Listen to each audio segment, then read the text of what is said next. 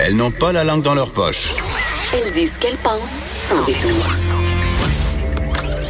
Une heure de remise en question et de réflexion. Geneviève Peterson.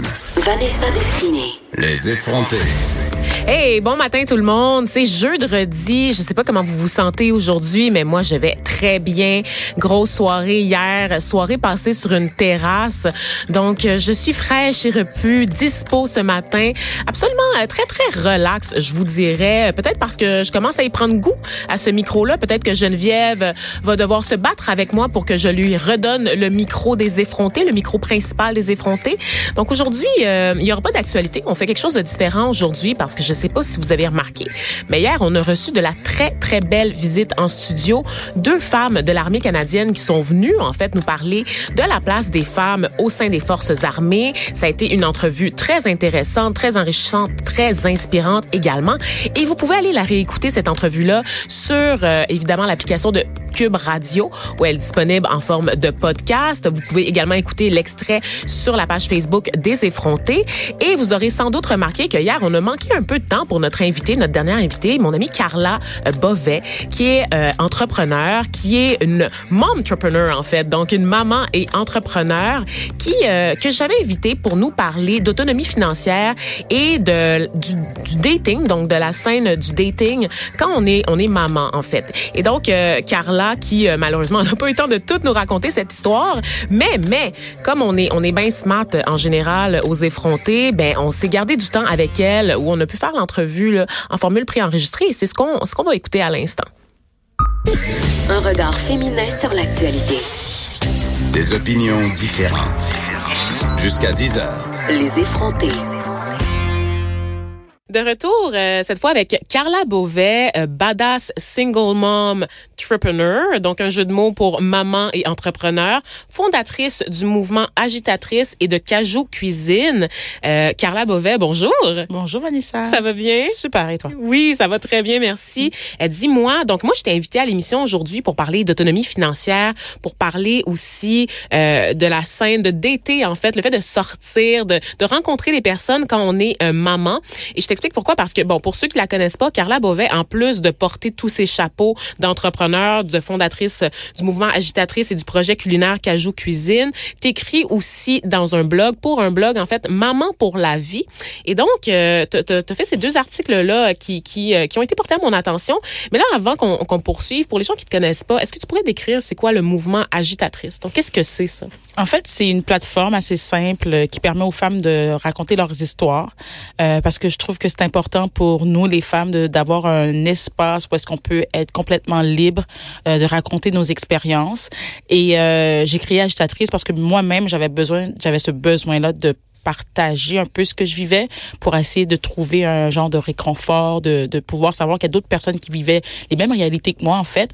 Et euh, Agitatrice a été ça. C'est vraiment une plateforme pour que les femmes puissent se raconter, raconter leur histoire, puis être capable de s'empower j'ai toujours ce mot-là un petit peu croche, là, mais... L'empowerment au féminin, parce qu'il n'y a aucune façon de franciser le mot empowerment de façon à ce que ça soit joli. La définition euh, de l'Office québécois de la langue française, pour la petite histoire, euh, Carla, c'est autonomisation. Puis honnêtement, pour moi, c'est pas tout à fait Ça ne veut pas dire la même chose. Je suis jamais d'accord avec, de toute façon, l'Office québécois de la langue française. je parle en franglais pour les défier tous les jours. c'est un choix politique que je fais de parler en franglais, sachez-le.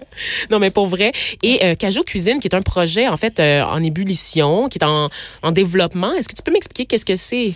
Mais Cajou Cuisine, en fait, c'est... Euh ben, c'est beaucoup de choses, mais en fait, ce qu'on a décidé de faire, c'est que quand j'étais euh, nouvellement maman, à six mois, quand ma fille a eu six mois, j'ai décidé de commencer à lui faire moi-même mes, mes petits pots. Okay, donc, euh, avant ma fille, je cuisinais beaucoup. Quand je suis tombée enceinte, je cuisinais pas du tout. Puis quand ma fille est arrivée, oublie ça, je, je faisais plus de cuisine. Je, je consommais beaucoup de plats. Euh, déjà préparés. Déjà préparés. Achetés au magasin, oui. Et... Je savais que je pouvais pas refaire ce que je faisais avant comme métier parce que j'étais maman seule. Donc, euh, tout ce qui était PR, sortir le soir et tout ça, il fallait oublier ça. Donc, euh, moi, étant une personne qui je suis toujours en train de trouver des idées, quelque chose à faire. Donc, je me suis dit, je vais trouver un projet qui va me permettre de passer du temps avec ma fille, puis être capable aussi de, de au niveau de l'alimentation, être plus euh, responsable et de manger plus sainement et de passer du temps avec ma fille. Donc, c'est comme ça que l'idée de Cajou Cuisine est née. C'était vraiment un projet pour permettre aux familles de passer plus de temps de qualité en famille autour de la cuisine. Et ça m'a vraiment permis de, de, de me réapproprier le temps que je passais à la cuisine, de bien manger. Puis c'est super important, surtout que ma fille a une condition médicale. Oh. Donc, ce qu'elle mange, c'est super important. Donc, ce projet-là, en même temps, ça me permet moi aussi de, de, de, de faire attention à certaines choses. Et puis, je peux partager cette expérience-là avec, des- avec, euh, avec d'autres parents. Donc, c'est une boîte, en fait, que les parents reçoivent à chaque mois à la maison, où est-ce qu'ils peuvent découvrir un pays et découvrir les recettes de ce pays.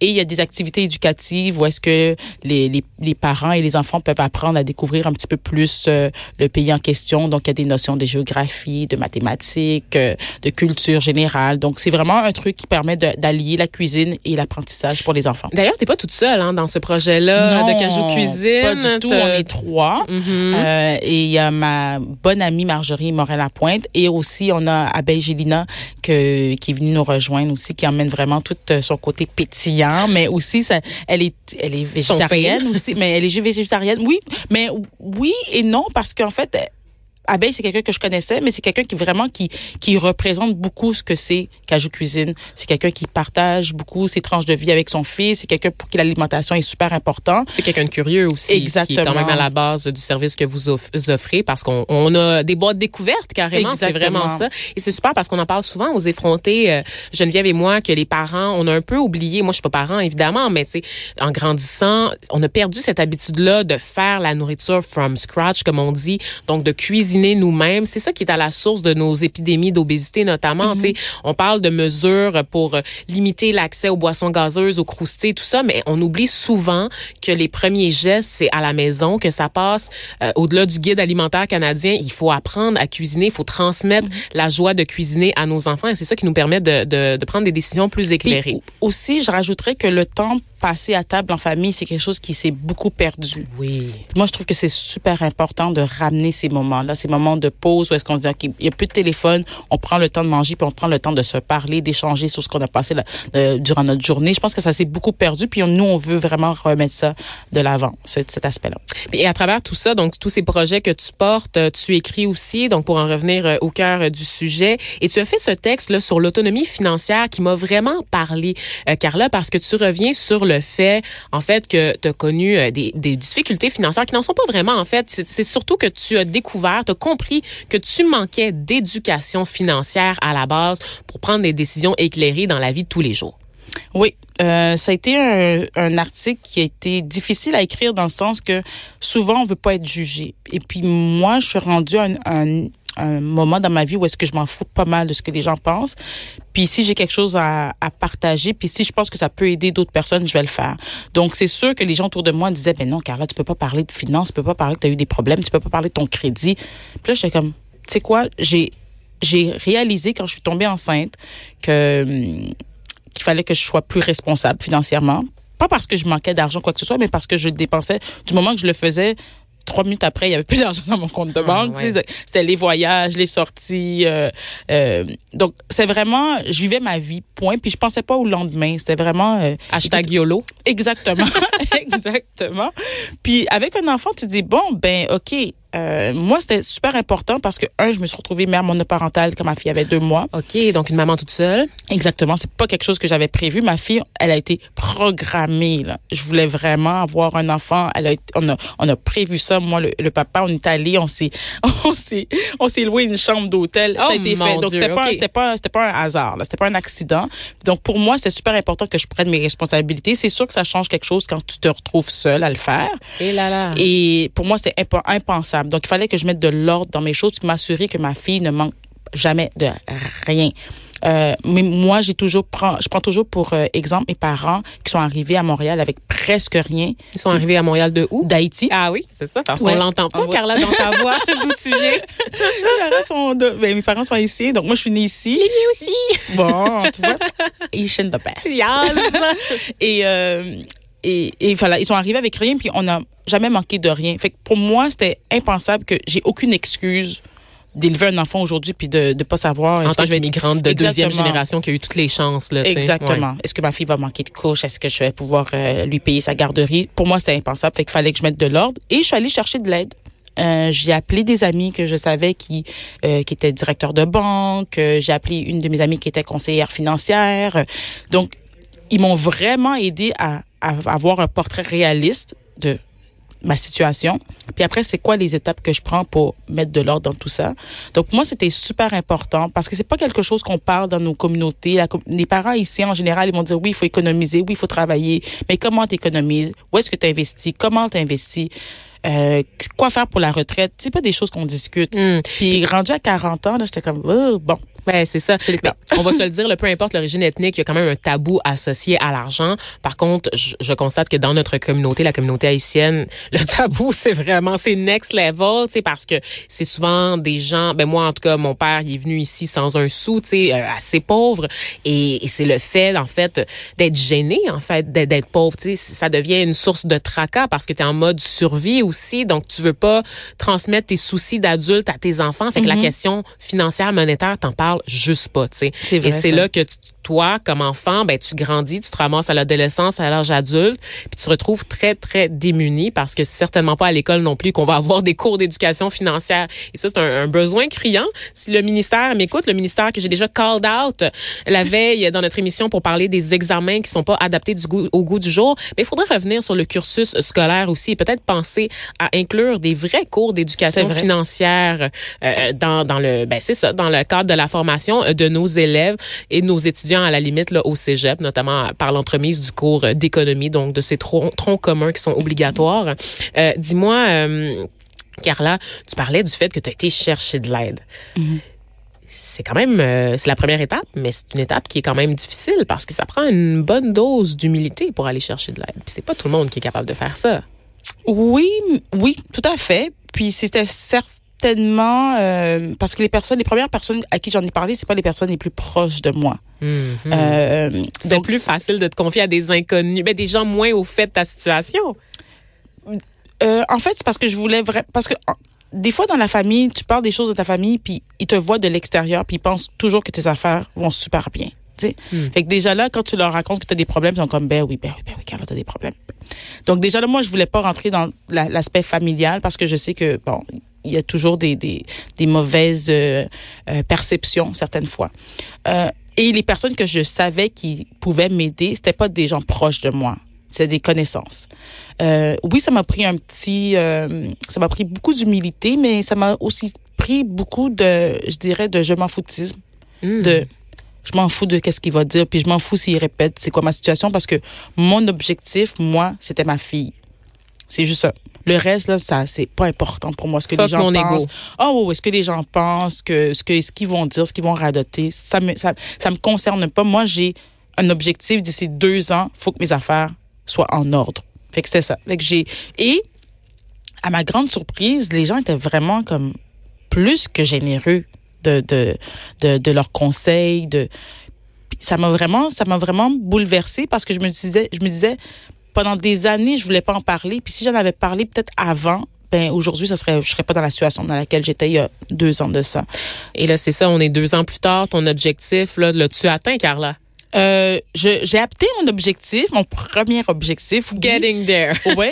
Puis euh, maintenant, c'est c'est vraiment plus au niveau des investissements. Tu sais, exemple, je veux pouvoir acheter, donc euh, j'économise. Puis c'est rendu tellement Une fois qu'on a fini de payer là. les dettes, en Ouais, fait. mais j'avais pas pense- beaucoup de dettes. Ah, OK, J'avais- non, moi j'avais pas beaucoup de dettes. C'était plus vraiment des sous de côté, là. Exactement. Tout, euh, c'était plus au niveau de la gestion puis de la compréhension de qu'est-ce que je devais faire, rétablir mon crédit aussi, aussi. ouais.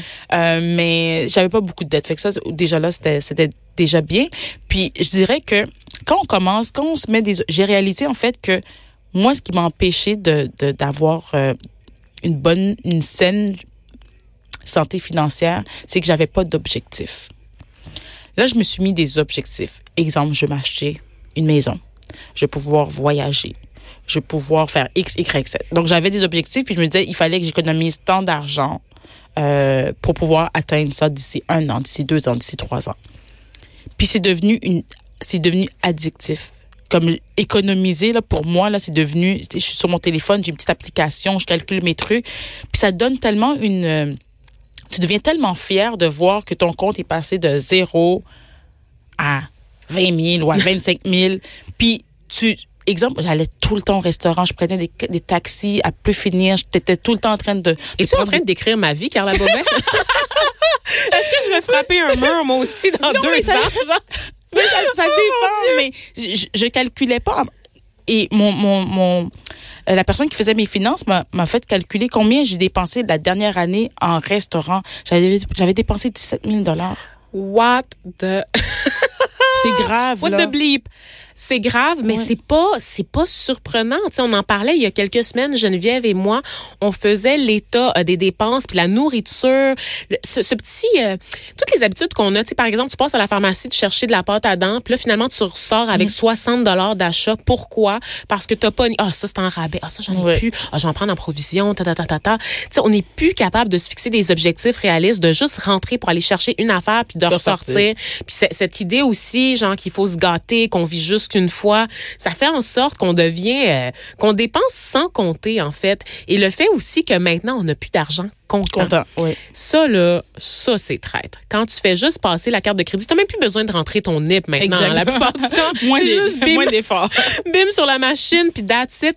Tu ne le vois plus. C'est quand tu reçois l'état de compte à la fin du mois, t'es comme, ben voyons donc, ce qui est passé tout cet argent-là? Et moi, je disais que le choc, je l'avais eu à la fin de l'année quand j'ai fait ma déclaration de revenus pour les impôts. J'ai vu qu'est-ce que j'avais fait dans la dernière année, puis je me suis dit, mais qu'est-ce qu'est-ce qu'est-ce qui reste de cet argent-là? C'est la question Oui. que je me suis posée. Donc, vraiment, euh, dépenser sans compter, c'est un peu, un peu le mal de notre siècle, je te dirais, euh, Carla Beauvais. Et là, on, on va, on va continuer là, sur, euh, sur ton statut de mère monoparentale Mhm. pour parler de cet autre texte qui vraiment euh, m'a parlé beaucoup. Étrangement, je l'ai trouvé tellement humain. Je sais pas pourquoi, parce que comme je le dis, je suis pas maman moi-même, mais il y avait une, une belle dose de vulnérabilité euh, dans le fait de raconter que pendant ces deux années, ben tu l'as dit tout à l'heure, tu ne vivais que pour ta fille. Mhm. C'était ton objectif, s'assurer qu'elle ne manque de rien. Mais pendant ce temps-là, euh, Carla, Carla s'est un peu oubliée dans le processus. un peu ça. beaucoup, un peu beaucoup. Puis c'est correct aussi parce que de toute façon, je, je, faut pas oublier que je sortais d'une relation qui était quand même assez, euh, ben. Ben, c'est un, tu te fais larguer avec un enfant de deux mois là, c'est Alors que l'enfant était prévu. exactement. Fait que c'est sûr que j'a- j'avais pas en tête de d'été. Crois-moi là, c'était la- le dernier de mes soucis. Ben, Et euh, l'amour et tout ça, là, ça avait pris le bord. Là. Vraiment, c'était ma fille. Puis je le disais, là, moi, c'est fini, les hommes. C'est fini, fini, fini, fini, fini. Fait que t'as eu ta savoir. phase misante là où on a, haï tous les hommes là, ils étaient tous coupables. par Non, association. non, non, non. Juste un en particulier, mais c'était comme, c'est- assez. J'en ai vécu assez. assez. Puis après ça, euh, mais j'ai parlé de dating, mais j'ai jamais daté de- encore. Hein. Ça m'est jamais arrivé encore. Oh, ok. tu Fait que je me préparais mentalement à dire que j'étais ouverte à l'idée, mais ça m'est pas encore arrivé. Je dois l'avouer. Donc, mais c'était vraiment pour moi de me dire, écoute, je pense que je suis arrivée. J'ai beaucoup travaillé sur moi aussi. Il y a beaucoup de choses que j'ai appris à travers cette rupture-là et ma maternité. Puis je pense que j'étais prête. Mon cœur était prêt à, à s'ouvrir, disons. Puis quand j'ai écrit cet article-là, c'était vraiment une thérapie pour moi. Comme, OK, Carla, t'es prête, mais comment tu vas faire ça? Puisque ce qui était drôle, c'est que j'ai une de mes amies m'avait qui était mère monoparentale aussi, elle s'était inscrite sur Tinder. Pas pas Tinder. Bumble. Euh, Bu- Bumble, exactement. ça, Bumble, là, pour les auditeurs qui savent pas, ça, c'est cool, Bumble, parce que c'est les filles qui doivent parler aux gars en Pouvoir. premier. On a le pouvoir aux femmes, fait que pas de risque de recevoir une photo de pénis non sollicitée au réveil le matin. C'est toi qui fais les premiers pas vers les garçons qui t'intéressent. Ouais. Donc, mon amie, elle avait été là-dessus, puis elle me racontait ses péripéties, puis elle m'a, elle m'a, créé un compte. Puis c'était fou parce qu'à chaque fois que je regardais un homme, je, je pensais pas à moi et mes désirs et ce que je me disais, est-ce qu'il y a la face d'un bon père? Est-ce Oh qu'il y a la face d'un bon père? Fait que finalement, je Je pense encore à ta je fille? te jure. Fait que finalement, j'ai, arrêté cette histoire de Bumble là parce que je me suis dit bon, Carla, c'est oui, t'es prête, mais en même temps, il y a, il faut que tu sois capable de penser juste à toi, puis pas nécessairement tu rencontrer un homme pour qu'est-ce qu'il peut m'apporter à moi. Éventuellement, bien évidemment, il va falloir que cet homme-là fasse partie de, de notre vie à nous deux. Mais avant, c'est quoi mes besoins à moi? C'est quoi mes désirs? Est-ce que j'ai, tu sais, c'est con à dire, mais ça va faire trois ans là, que c'est le néant, là, tu vois. fait que c'est- Ouais. difficile de dire tu vas redevenir intime avec quelqu'un. Fait qu'il faut vraiment que je travaille là-dessus, mais je pense que cet article-là, c'était pour dire aux autres femmes, c'est correct, on a le droit de, de, de penser à nous. c'est pas vrai qu'on est des moins bonnes mères parce qu'on a envie de satisfaire nos besoins, qu'on a envie de se faire plaisir, qu'on a envie de se faire aimer, qu'on a envie d'aimer. C'est ça va rien changer avec le, le fait que la relation qu'on a avec notre fille. Puis pendant longtemps, je je culpabilisais à l'idée de laisser culpabilité, rentrer hein. quelqu'un dans ma vie. Hmm. Donc, euh, écoute, je suis pas encore rendue là. J'ai pas encore commencé à dater. Peut-être que je reviendrai en parler de ma première date. S'il vous plaît, je veux tous passé? les détails, mais là, faites attention, vous ne vous devez pas dépenser trop d'argent au restaurant. Ah, là. non, non, non, non, OK? non. Donc, on peut partager la facture, c'est pas obligé d'être monsieur qui pogne la facture, mais faites des choix sensés. non, mais écoute, j'ai un budget puis je le respecte. Excellent. Vraiment, excellent. Même après un retour. Donc, euh, Carla Beauvais, merci euh, d'avoir été avec nous. Je le rappelle, tu es entrepreneur, fondatrice du mouvement Agitatrice et de Cajou Cuisine. Euh, agitatrice, est-ce qu'on peut suivre ça sur les réseaux sociaux? Agitatrice sur Facebook et sur euh, Instagram. OK. Puis Oui. pour Cajou Cuisine, je pense que vous avez une campagne en ce moment de financement qui est en cours. Oui, sur euh, sociofinancement sur la ruche. Donc, on a une petite campagne qui va se terminer dans une quarantaine de jours. Une Donc, les quarantaine gens de jours. Toujours participer Fait que s'ils vous avez le temps en ce moment là, d'aller faire un tour sur la ruche et de taper Cajou Cuisine, c'est ça, pour soutenir le projet. Donc, merci encore une fois d'avoir été avec nous. Un véritable plaisir de t'avoir parlé. Merci. À bientôt.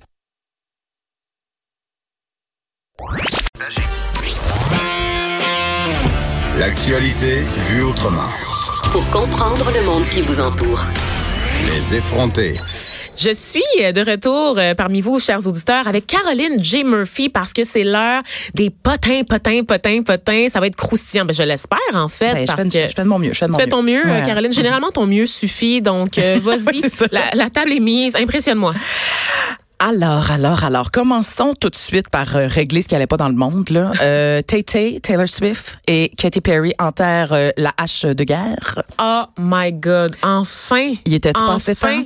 Alors tout ça s'est passé. Ben en tout cas, les fans l'ont appris quand Taylor a dévoilé son nouveau vidéoclip You Need to Calm Down.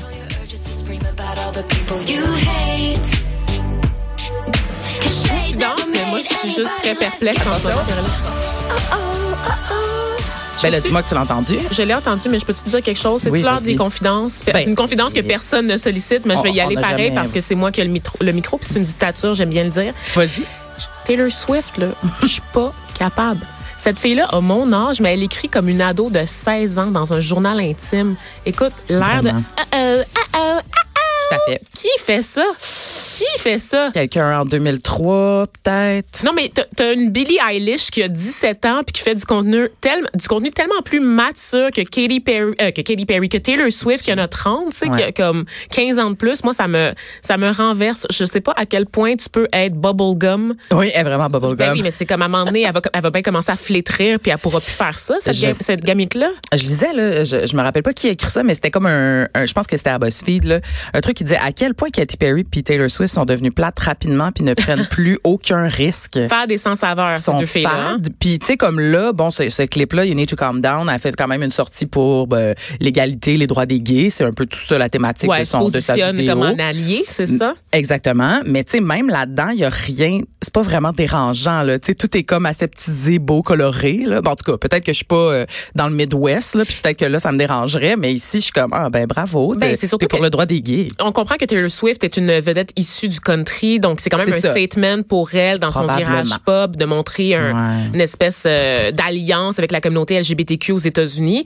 Mais reste que dans la chanson, elle compare ses propres struggles puis les attaques dont elle est régulièrement Exactement. victime parce qu'elle conne à ce que vive la communauté gay en général. Ben, c'est le même genre de persécution, tu sais. Tout à fait. C'est là que j'ai un petit malaise. J'en avais déjà un très grand, mais là ça rajoute une couche. avec elle et sa personne en général. Oui. Mais euh, mais c'est ça. Mais mais pour le- la belle réconciliation avec avec Katie là, c'est que Katie portait à nouveau dans la vidéoclip son euh, son costume de burger qu'elle Oh. avait au Met Gala et Taylor Swift est arrivée en gros casseau de frites et là ça a été l'amour. Mais peut-être que tu pourrais nous nous rappeler là pour euh, le, le, le bien des auditeurs pourquoi elles étaient en chicane ces deux ces deux divas? Juste euh, avant là, il y a personne donc qui pardon, qui jouait la, la oui, je- j'ai vraiment éternué, qui jouait, elle me donne, elle me donne de l'urticaire, des allergies. Ouais, je vois ça. Euh, personne jouait une, une boisson pour compléter le trio? Non, il y a- non, c'était un duo, c'était un vraiment- power duo. D'accord, je comprends. Euh, oui, la, la grosse chicane de Taylor Swift, euh, Katy Perry, vous savez, je suis euh, très férue de potins en général. J'ai une petite longueur d'avance sur Geneviève Peterson là-dessus.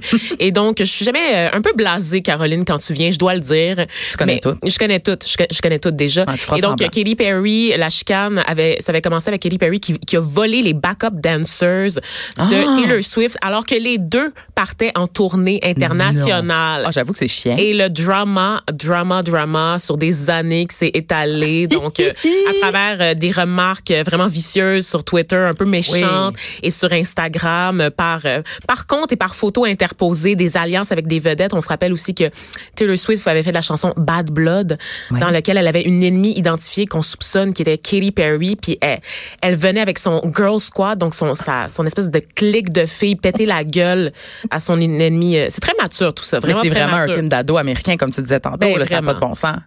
Ouais, j'ai hâte que sa carrière comme, tu sais.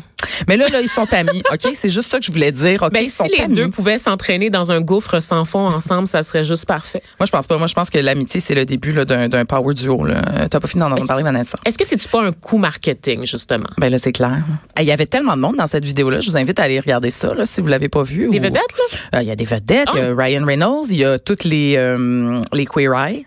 Il y a. Ellen DeGeneres. Oh mon Dieu, on. Ah non, non, il y a du monde, il y a du monde, il y a du monde. Puis il y a les, euh, les, les, les drag queens, là. de RuPaul.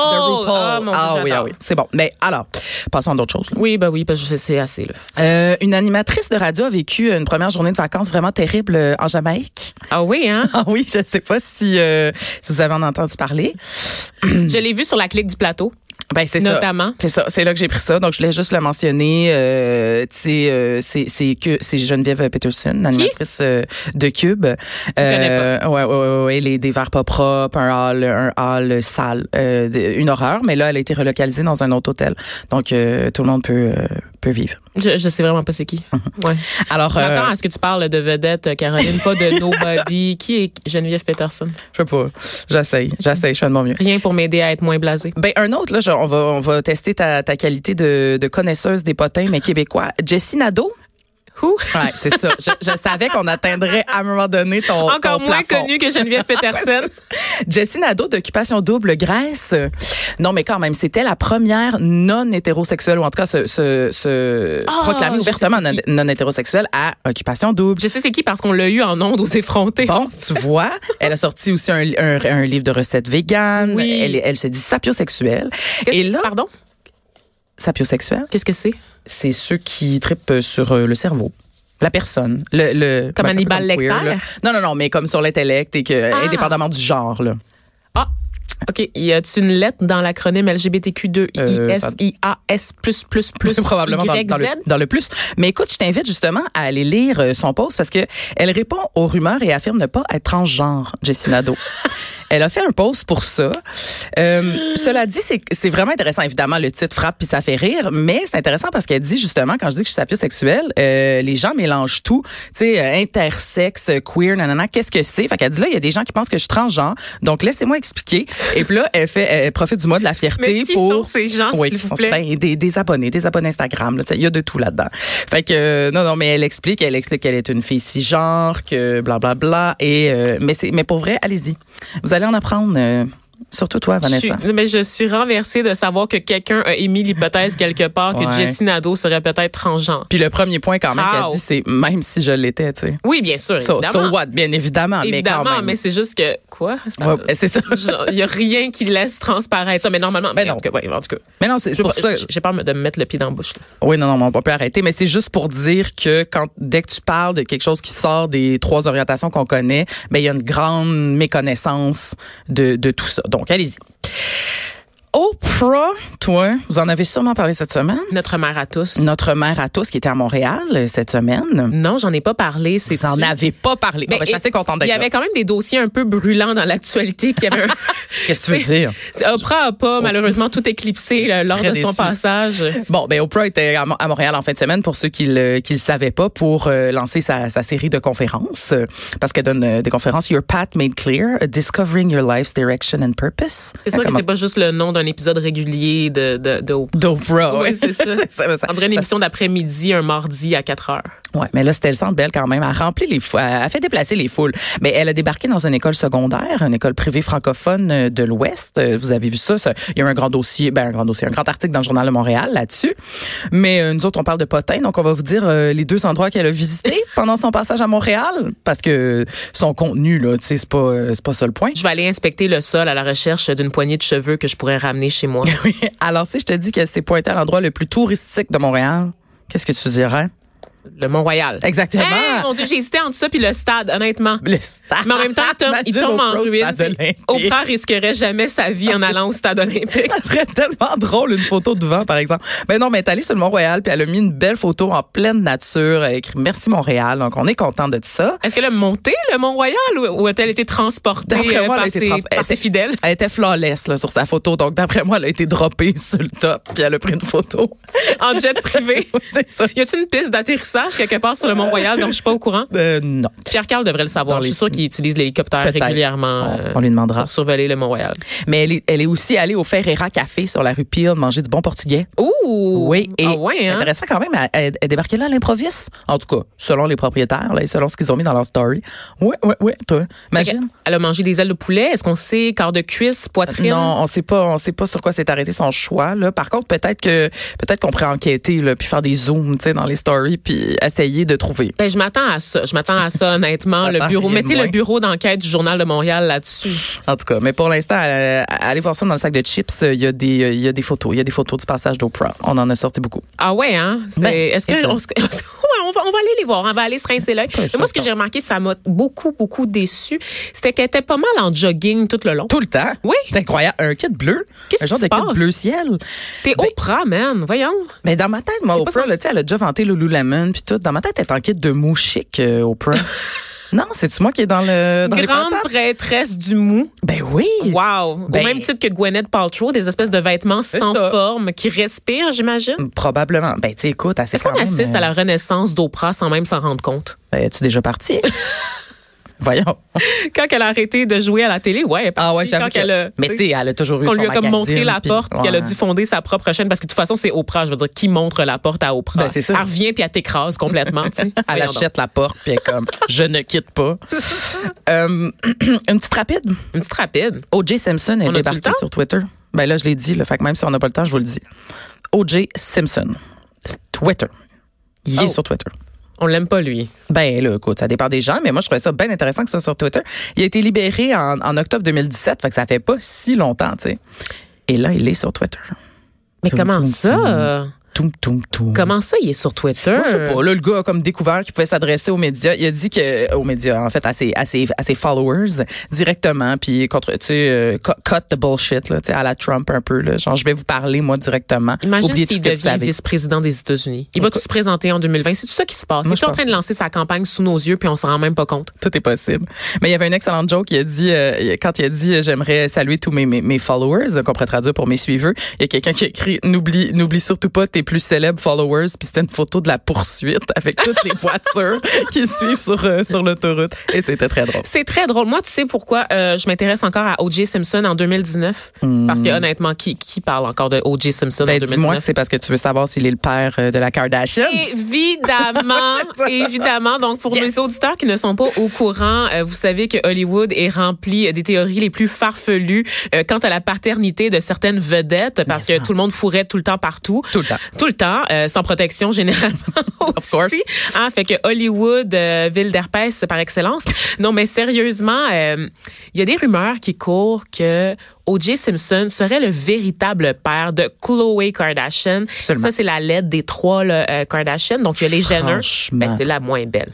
Oh, ça, c'est pas fin. C'est la moins belle. On va, on va le dire. Puis je, C'est toi oui, qui l'as dit. oui, oui, C'est très. euh, non, mais c'est comme. Mais c'est vrai que les gens disent qu'elle ressemble pas vraiment à ces deux ou ces quatre sœurs, là. Ben, pendant un temps, elle avait l'air d'un Yeti, on va le dire. Je suis très méchante. Je suis très méchante. Mais oui, mais c'est On va parce pas que se le cacher, là, mais la chirurgie a fait des miracles comme pour ses sœurs, c'est correct. Ah ouais, ça, elle, rentre- clair elle est rentrée dans le moule Kardashian, elle, a la même, elle a la même face que toutes les autres. Ben oui. Mais écoute, j'ai regardé là, la série euh, sur euh, sur OJ puis euh, euh, c'est vrai que les parents étaient très proches là, les le Kardashian qui était l'avocat de, de de OJ puis là ça se en tout cas, ça se mélangeait ce monde-là. tout ce que je ça. dirais. C'est tout ce qu'on dira, mais pour vrai, moi, c'est quelque chose qui me fascine. Toute la, ben, t'as pas de nouvelles sur les Kardashians euh, Écoute, des plus euh, palpitantes parce que tu sais que c'est une famille que je suis, mais cette semaine j'ai pris relâche un peu des Kardashians, euh, Caroline. Ben écoute, non, j'ai malheureusement, j'ai elles n'ont pas fait l'actualité cette semaine euh, les Kardashians, mais j'ai d'autres choses euh, si tu veux. Ben attends, attends, attends, attends. Tu dis qu'elles elles n'ont pas fait actualité, mais moi, comme je suis sur leur Instagram Ah, tout non. le temps, il y a des choses qui passent inaperçues pour les médias, mais moi, comme je suis une journal, une, vé- une véritable journaliste, je remarque les faits et je les rapporte. Vas-y. D'accord, je, je juge que c'est d'intérêt public. Kim Kardashian cette semaine a lancé euh, euh, son fond de teint, son fond de teint pour le corps, Pardon? Son fond de teint pour le corps parce qu'elle fait euh, Kim Kardashian n'est pas parfaite. C'est quoi une crème hydratante? Non, non, non, non. C'est du, du, du brun que tu te badigeonnes à la hauteur euh, des pieds à la tête, ma chère. Mais voyons, toi. Pour être shiny. Parce que Kim Kardashian, elle souffre de psoriasis. Est-ce que je l'ai bien dit? Ben oui, absolument. Psoriasis. Donc, Psoriasis. cette maladie là, qui fait des espèces de plaques un peu, peu, peu ragoûtantes sur la peau. OK. Donc, euh, et elle essaie régulièrement de cacher euh, ses plaques parce qu'elle en a honte. Hein? Donc, à chacun, ben, évidemment, je veux dire, C'est grand problème. c'est les grands problèmes de Kim Kardashian, en effet. Et donc, elle a développé cette série de fonds de teint pour euh, le corps. Je, je, je ne comprends pas. Dans la vidéo qu'elle a, qu'elle a mise sur Instagram, on la voit allon- allongée pendant qu'un homme lui badigeonne les jambes de crème brune. C'est badigeonne le psoriasis. Oui, exactement. Mais voyons. Mais qui a quelqu'un à sa disposition pour le badigeonner des pieds à la tête? Sais, dans la série de produits pas, pas vraiment efficaces Mais pour non, monsieur, c'est madame, tout le monde, là, je pense que celui-là arrive en tête. Puis non, mais il y a plein de questions comme comment tu beurres pas tes vêtements en est tout en blanc. Je comprends pas. Toute sa maison est genre minimaliste, blanche, scandinave, scary. Ça a l'air d'un mausolée, OK, la maison de Kim Ça- Kardashian. Ouais, ouais, ouais. C'est pas beau. Je ne comprends pas comment tu peux mettre des robes aussi serrées, des corsets, sans les tacher, alors que t'es badigeonné de brun. tu sais, on va se le dire, ça fait des traces de break. Ah, ça fait vraiment des traces. C'est c'est un peu Ben, disgracieux. Même un fond de teint de face, là, tu peux facilement Ben, te beurrer le collet. Là. Puis évidemment, euh, Kim étant Kim, il y a aussi des paillettes dessus parce que qui Ben ne rêve pas de briller euh, à tout instant du jour? C'est très naturel comme effet. Mais on peut-tu s'en acheter? Ben oui, c'est- évidemment. Ça se commande? Ça se Eh commande ben, sur son site. Ça se peut que je l'essaye. non, mais ça serait quand même drôle. Là. Mettons, j'arrive ici jeudi prochain, tu vous pognerais de quoi? là? J'aurais peur, je pourrais même pas te toucher. J'aurais peur que tu me glisses entre les mains. Hey, mon Dieu, mais je savais pas que ça existait. Je suis très contente. Merci. Euh, on peut aussi appeler ça probablement un genre de gros pot de peinture, là, parce que. sais, C'est comme, du psycho. Ben, c'est ça. Exactement. OK. Non, je suis contente. Est-ce que c'était d'intérêt public, oui ou merde? Euh, oui. Ben je te voilà. Ben Écoute, voilà. j'avais My job here is done. Bye! Un regard féminin sur l'actualité. Des opinions différentes. De 9 à 10, les effrontés. Sunshine on the street at the parade. But you would rather be in the dark age, just making that sign. Must have taken all night.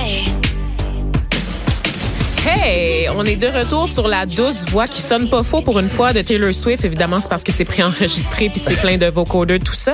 Euh, on, je reçois euh, aujourd'hui euh, quelqu'un dont je suis une très grande admiratrice. Euh, quelqu'un que je pensais qu'on avait l'exclusivité aux effrontés de le recevoir, mais j'ai su, j'ai su qu'il nous trompait quelquefois avec Sophie Durocher. Je suis allé voir Sophie. Oui, je suis allé voir Sophie quelques fois parce que j'ai écrit des chroniques pour Urbania puis elle m'a accueilli euh, après les dites chroniques. Mais là, ça fait longtemps que j'ai pas écrit, fait que ça fait longtemps que j'ai pas vu Sophie. Qui se cache derrière cette voix mouille soivée? Eh bien, c'est Thomas Leblanc, euh, animateur, euh, chroniqueur, blagueur à temps partiel. Tu portes plusieurs chapeaux. Tu es aussi euh, animateur, en fait, radio, donc du podcast Chosen Family avec ta partenaire Oui. créatrice de création plutôt, Trana Wintour.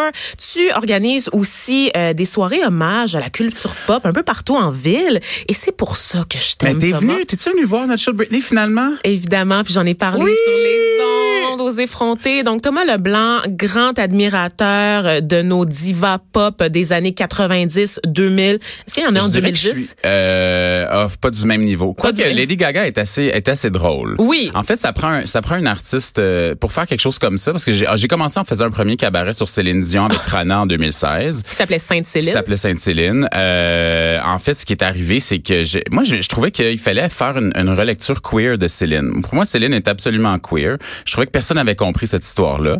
On est Euh, prête pour sa, sa vérité, je ben, tiens à le je dire, parce qu'il y a des rumeurs qui courent et là, je vais pas m'aventurer, j'ai peur, honnêtement. On n'a pas de sources, mais ben, on a des sources, mais on, on peut pas les vérifier. Fait qu'on on va arrêter ce. J'ai peur qu'on me kidnappe à la ça. sortie du studio, sérieusement, puis qu'on qu'on retrouve jamais mon corps. Si mais, je m'avance. mais même au-delà de ça, en fait, Céline, euh, d'abord, Céline a un grand amour pour le drag king. Céline adore porter des tenues masculines, adore se métamorphoser. Il y a comme, il y a vraiment, une- il y a une- il y a- oui, on connaît ses robes de soirée, ses looks très Mais c'est la diva en pantalon quand même, Eh oui, Céline. hein? absolument. C'est euh, pendant un certain pantalon. C'est la Hillary Clinton euh, de la de la pop. Euh, et euh, en fait, on a fait ce premier cabaret là, Sainte-Céline, puis c'était c'était la première soirée, c'était hallucinant. Il y avait du monde partout dans, dans le bar où on a fait ça. C'était assis par terre, c'était fou. Un mélange de, dra- de drag queen, de stand-up avec Trana. Euh, puis on l'a refait à ZooFest cette année-là. Puis là, de fil en aiguille, on l'a refait l'année passée pour ses 50 ans. Puis on l'a refait cet été à Juste pour rire. Puis c'est du gros plaisir. Fait que c'est Trana, moi, des, des invités, mais surtout Crystal Slippers, qui est notre Céline, qui est... euh, Écoute, c'est une drag queen originaire d'Israël qui a fait le service militaire en Israël, Ben qui est arrivée donc. au Québec, qui connaissait un peu Céline Dion de genre des hits des années 90, mais qui avait vraiment aucune idée. Et là, qui a compris qu'on avait une maladie mentale autour de Céline Dion et qui est une drag queen formidable et qui s'est dit, bah, je vais essayer de faire Céline. Et c'est hallucinant. C'est hallucinant. Elle a tous ses tics. Elle prend des entrevues de, de Céline qui, qui, qui, à des entrevues ou des conférences de presse. Là, je pense à la Take a confé- kayak! Take a, take a kayak. Je pense à la conférence de presse ici à Montréal euh, pour les sacs à main. Tu te fais, Ah. I'm the boss, I'm the boss here, umbrella. Est-ce qu'on euh, peut parler de cette manie de Céline Dion de répondre à toutes les questions en chantant? Ben, dans Carpool Karaoke avec James Corden, C'est- c'est ça qu'elle fait, c'est formidable. Non, mais c'est très, c'est très pénible. Et moi, je me, je me demande à travers tout ça, euh, Thomas, dont tu participes régulièrement à la réhabilitation euh, dans notre Oui. esprit de ces divas pop qui sont souvent euh, un peu ridiculisées, Snobées. snobées, ridiculisées Ouais. euh, parce qu'on leur reproche leur manque de profondeur, on leur reproche de pas écrire elles-mêmes euh, leurs chansons, donc de n'être que des potiches à la belle voix. Et moi, je me dis, pour avoir vu ton spectacle de Britney Spears là avec Trana Wintour, ben, brièvement, peux-tu nous présenter Trana pour les auditeurs? Ben, euh, Trana, en fait, euh, c'est c'est devenu une amie. Au début, c'était une collaboratrice, c'est devenu une très très grande amie. C'est une c'est une humoriste euh, anglophone qui elle a grandi dans le West Island de Montréal. Moi, c'est drôle avant de la connaître, je pensais que c'était une riche héritière. Euh, J'avais cette image là parce qu'elle est très fashion, Très maniérée. Son, euh, en fait, son son alias, c'est un hommage bien entendu à Anna Wintour, la rédactrice en chef de Vogue.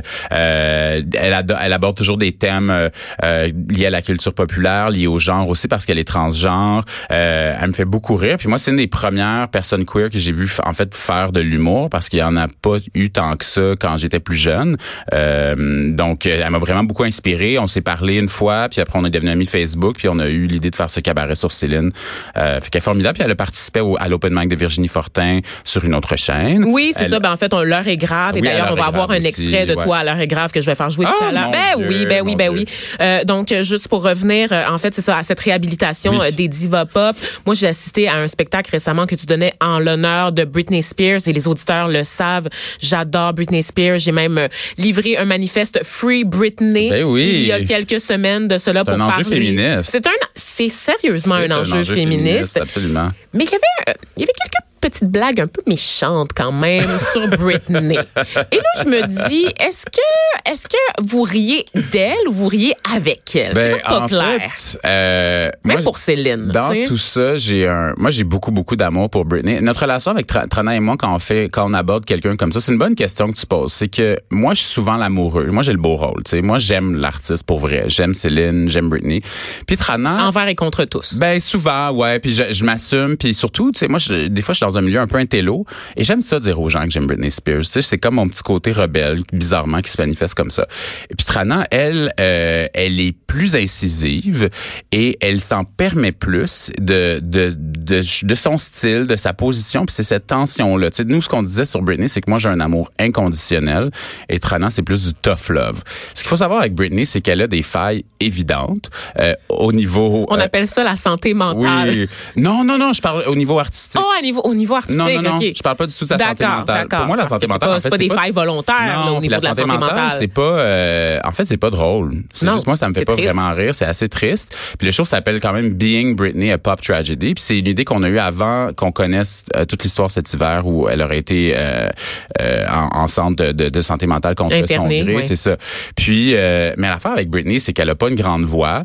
Euh, son contenu Instagram est, est- est un peu décalé. On, Il est dégueulasse, on va le dire. Là, c'est de la crise de ça, Sérieusement, l'Instagram, c'est un, un train wreck, un shitfest. C'est Je sais pas, j'ai tellement de mots en anglais avec le, mot shit dedans pour le décrire. Puis, en fait, c'est ça, c'est que il faut en prendre. euh, donc c'est ça. Je pense que c'est, on peut faire un peu des blagues là-dessus. Je pense qu'il y a un, je pense qu'il y a un mélange. Il y a eu une grosse question qu'on s'est posée en préparant le show. Est-ce que c'était trop tôt? Parce que nous, on avait l'idée de se faire ce show-là avant tout ça. Là. On avait fait les photos, tout le kit. Puis là, genre, on apprend que OK, contre son gré, ben là, c'est vraiment rochant. C'est la dégringolade au niveau de sa santé ça, mentale. on ça. sait plus trop ce qui se passe avec Puis, elle.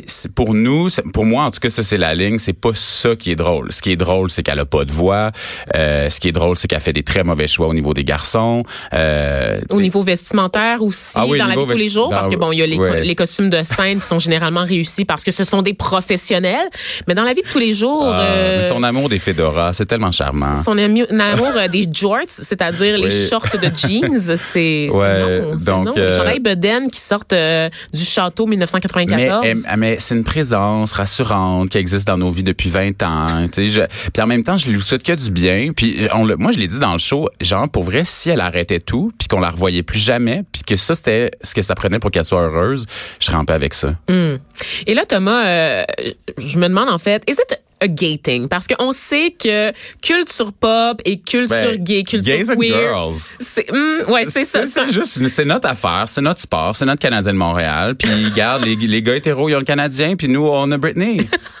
Mais c'est ça, ton, ton rapport à la culture pop, je crois, est influencé quand même par ton orientation sexuelle, Ben oui. par ton identité. Et euh, tu mets quand même ce- cette orientation sexuelle au cœur de ton travail, dans, du moins dans les dernières années. D'ailleurs, on va écouter un extrait de toi à l'heure est grave Oui. là-dessus. Ah, ben l'extrait s'en tu vient. fais ton coming out, il y a des chances qu'on te réponde. Je l'aime bien, moi, Danny Turcotte. moi, j'ai fait mon coming out, j'avais 14 ans. Ça s'est bien passé. J'étais à l'école secondaire. Puis les joueurs de l'équipe de basket me faisaient des high five. T'es gay? Yeah, bro! Moi, j'ai été chanceux, j'ai pas été intimidé. T'as jamais une été grande, intimidé? grande, grande chance que j'ai eue. Ben, je me suis fait niaiser parce que j'étais roux, là, genre, mais pas parce que j'étais gay. Plus parce que t'étais roux que parce que t'étais ouais. gay. Ben, j'allais dans une école assez stricte où l'intimidation, c'était vraiment tolérance zéro avant que ça soit récupéré au, ni- au niveau politique, là, mais c'était vraiment comme, il y avait pas vraiment cette option-là. Puis moi, j'étais un, je parlais à tout le monde, j'étais comme, j'étais comme populaire. Fait que t'as toujours eu le droit d'être flamboyant? Euh, Parce que l'image qu'on se fait du gay là, à l'adolescence, c'est le, le gars qui se Ben, cache, c'est le gars qui refoule que- un peu son identité de sûr, peur de... mais c'était pas euh, c'était pas les gens autour de moi qui me faisaient nécessairement sentir mal. C'était plutôt euh, euh, moi qui faisais attention comment je marchais, qui pensais à ma voix, tu sais toutes la- les ces choses là de la masculinité.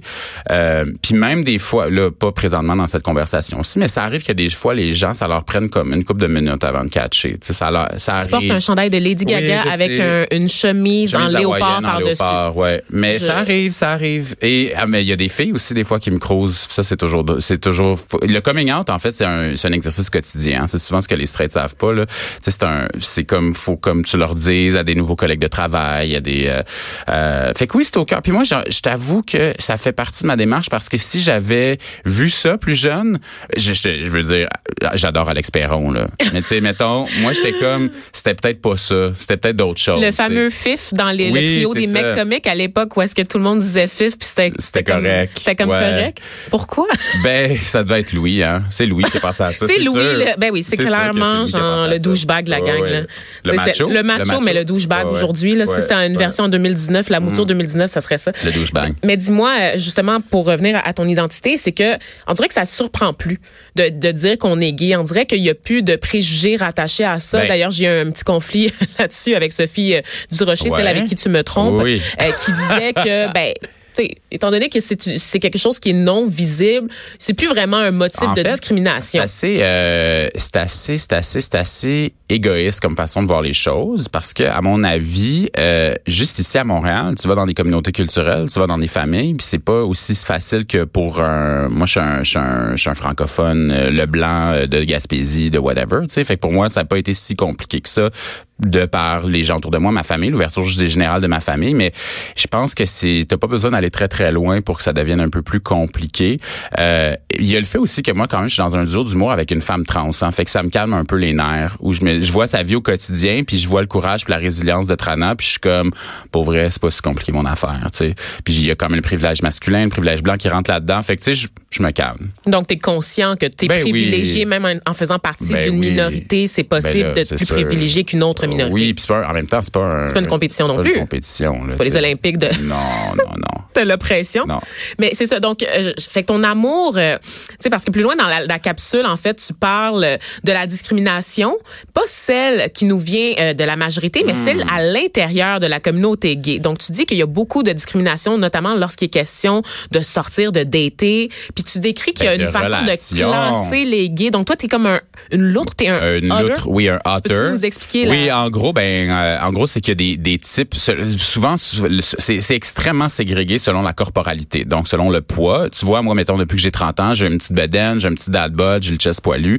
Donc, je ne suis plus un twink. Un twink, c'est un jeune et faible, mince, pas de poils, euh, souvent blond. Ça, c'est comme cet, cet ar- cet archétype-là. Moi, je suis un, une loutre. Ça, c'est, je sais pas, c'est pas moi qui ai inventé ça. Je sais pas d'où ça vient. Donc, la loutre, c'est une petite bedaine, euh, un petit peu de poils, mais tu- plus tu deviens, plus tu as une grosse bedaine, là, tu deviens peut-être un bear ou un donc un petit chien, ou même un daddy, là, t'es plus vieux. Il y a toute cette classification-là. mais les filles straight utilisent aussi daddy. Mais genre Oui. pour parler de genre George Ouais. Clooney, mettons. Ben moi, mettons, moi puis mon chum, on rit, puis moi, je dis je suis un daddy parce que mon chum, il a 9 ans de moins. Tu comprends? Ah ouais, fait qu'on rit un peu de même. Euh, mais, fait qu'il y a cette ségrégation-là, mais plus sérieusement, il y a aussi un racisme co- constant dans les relations, dans, ah, euh, les gars qui vont ouvertement se dire, tu sais, des affaires épouvantables. là. Ah, non, non, moi, je, euh, je daterai jamais euh, tel groupe culturel ou tel, ou ça, ça m'intéresse pas. Puis c'est intéressant parce qu'il y a une question personnelle du désir. Tu sais, nous, on veut pas qu'on vienne questionner notre désir homosexuel. On se dit, ben, moi, je suis né de même, mais après ça, ton désir versus un groupe, versus une forme de corporalité, il y a toute une conversation.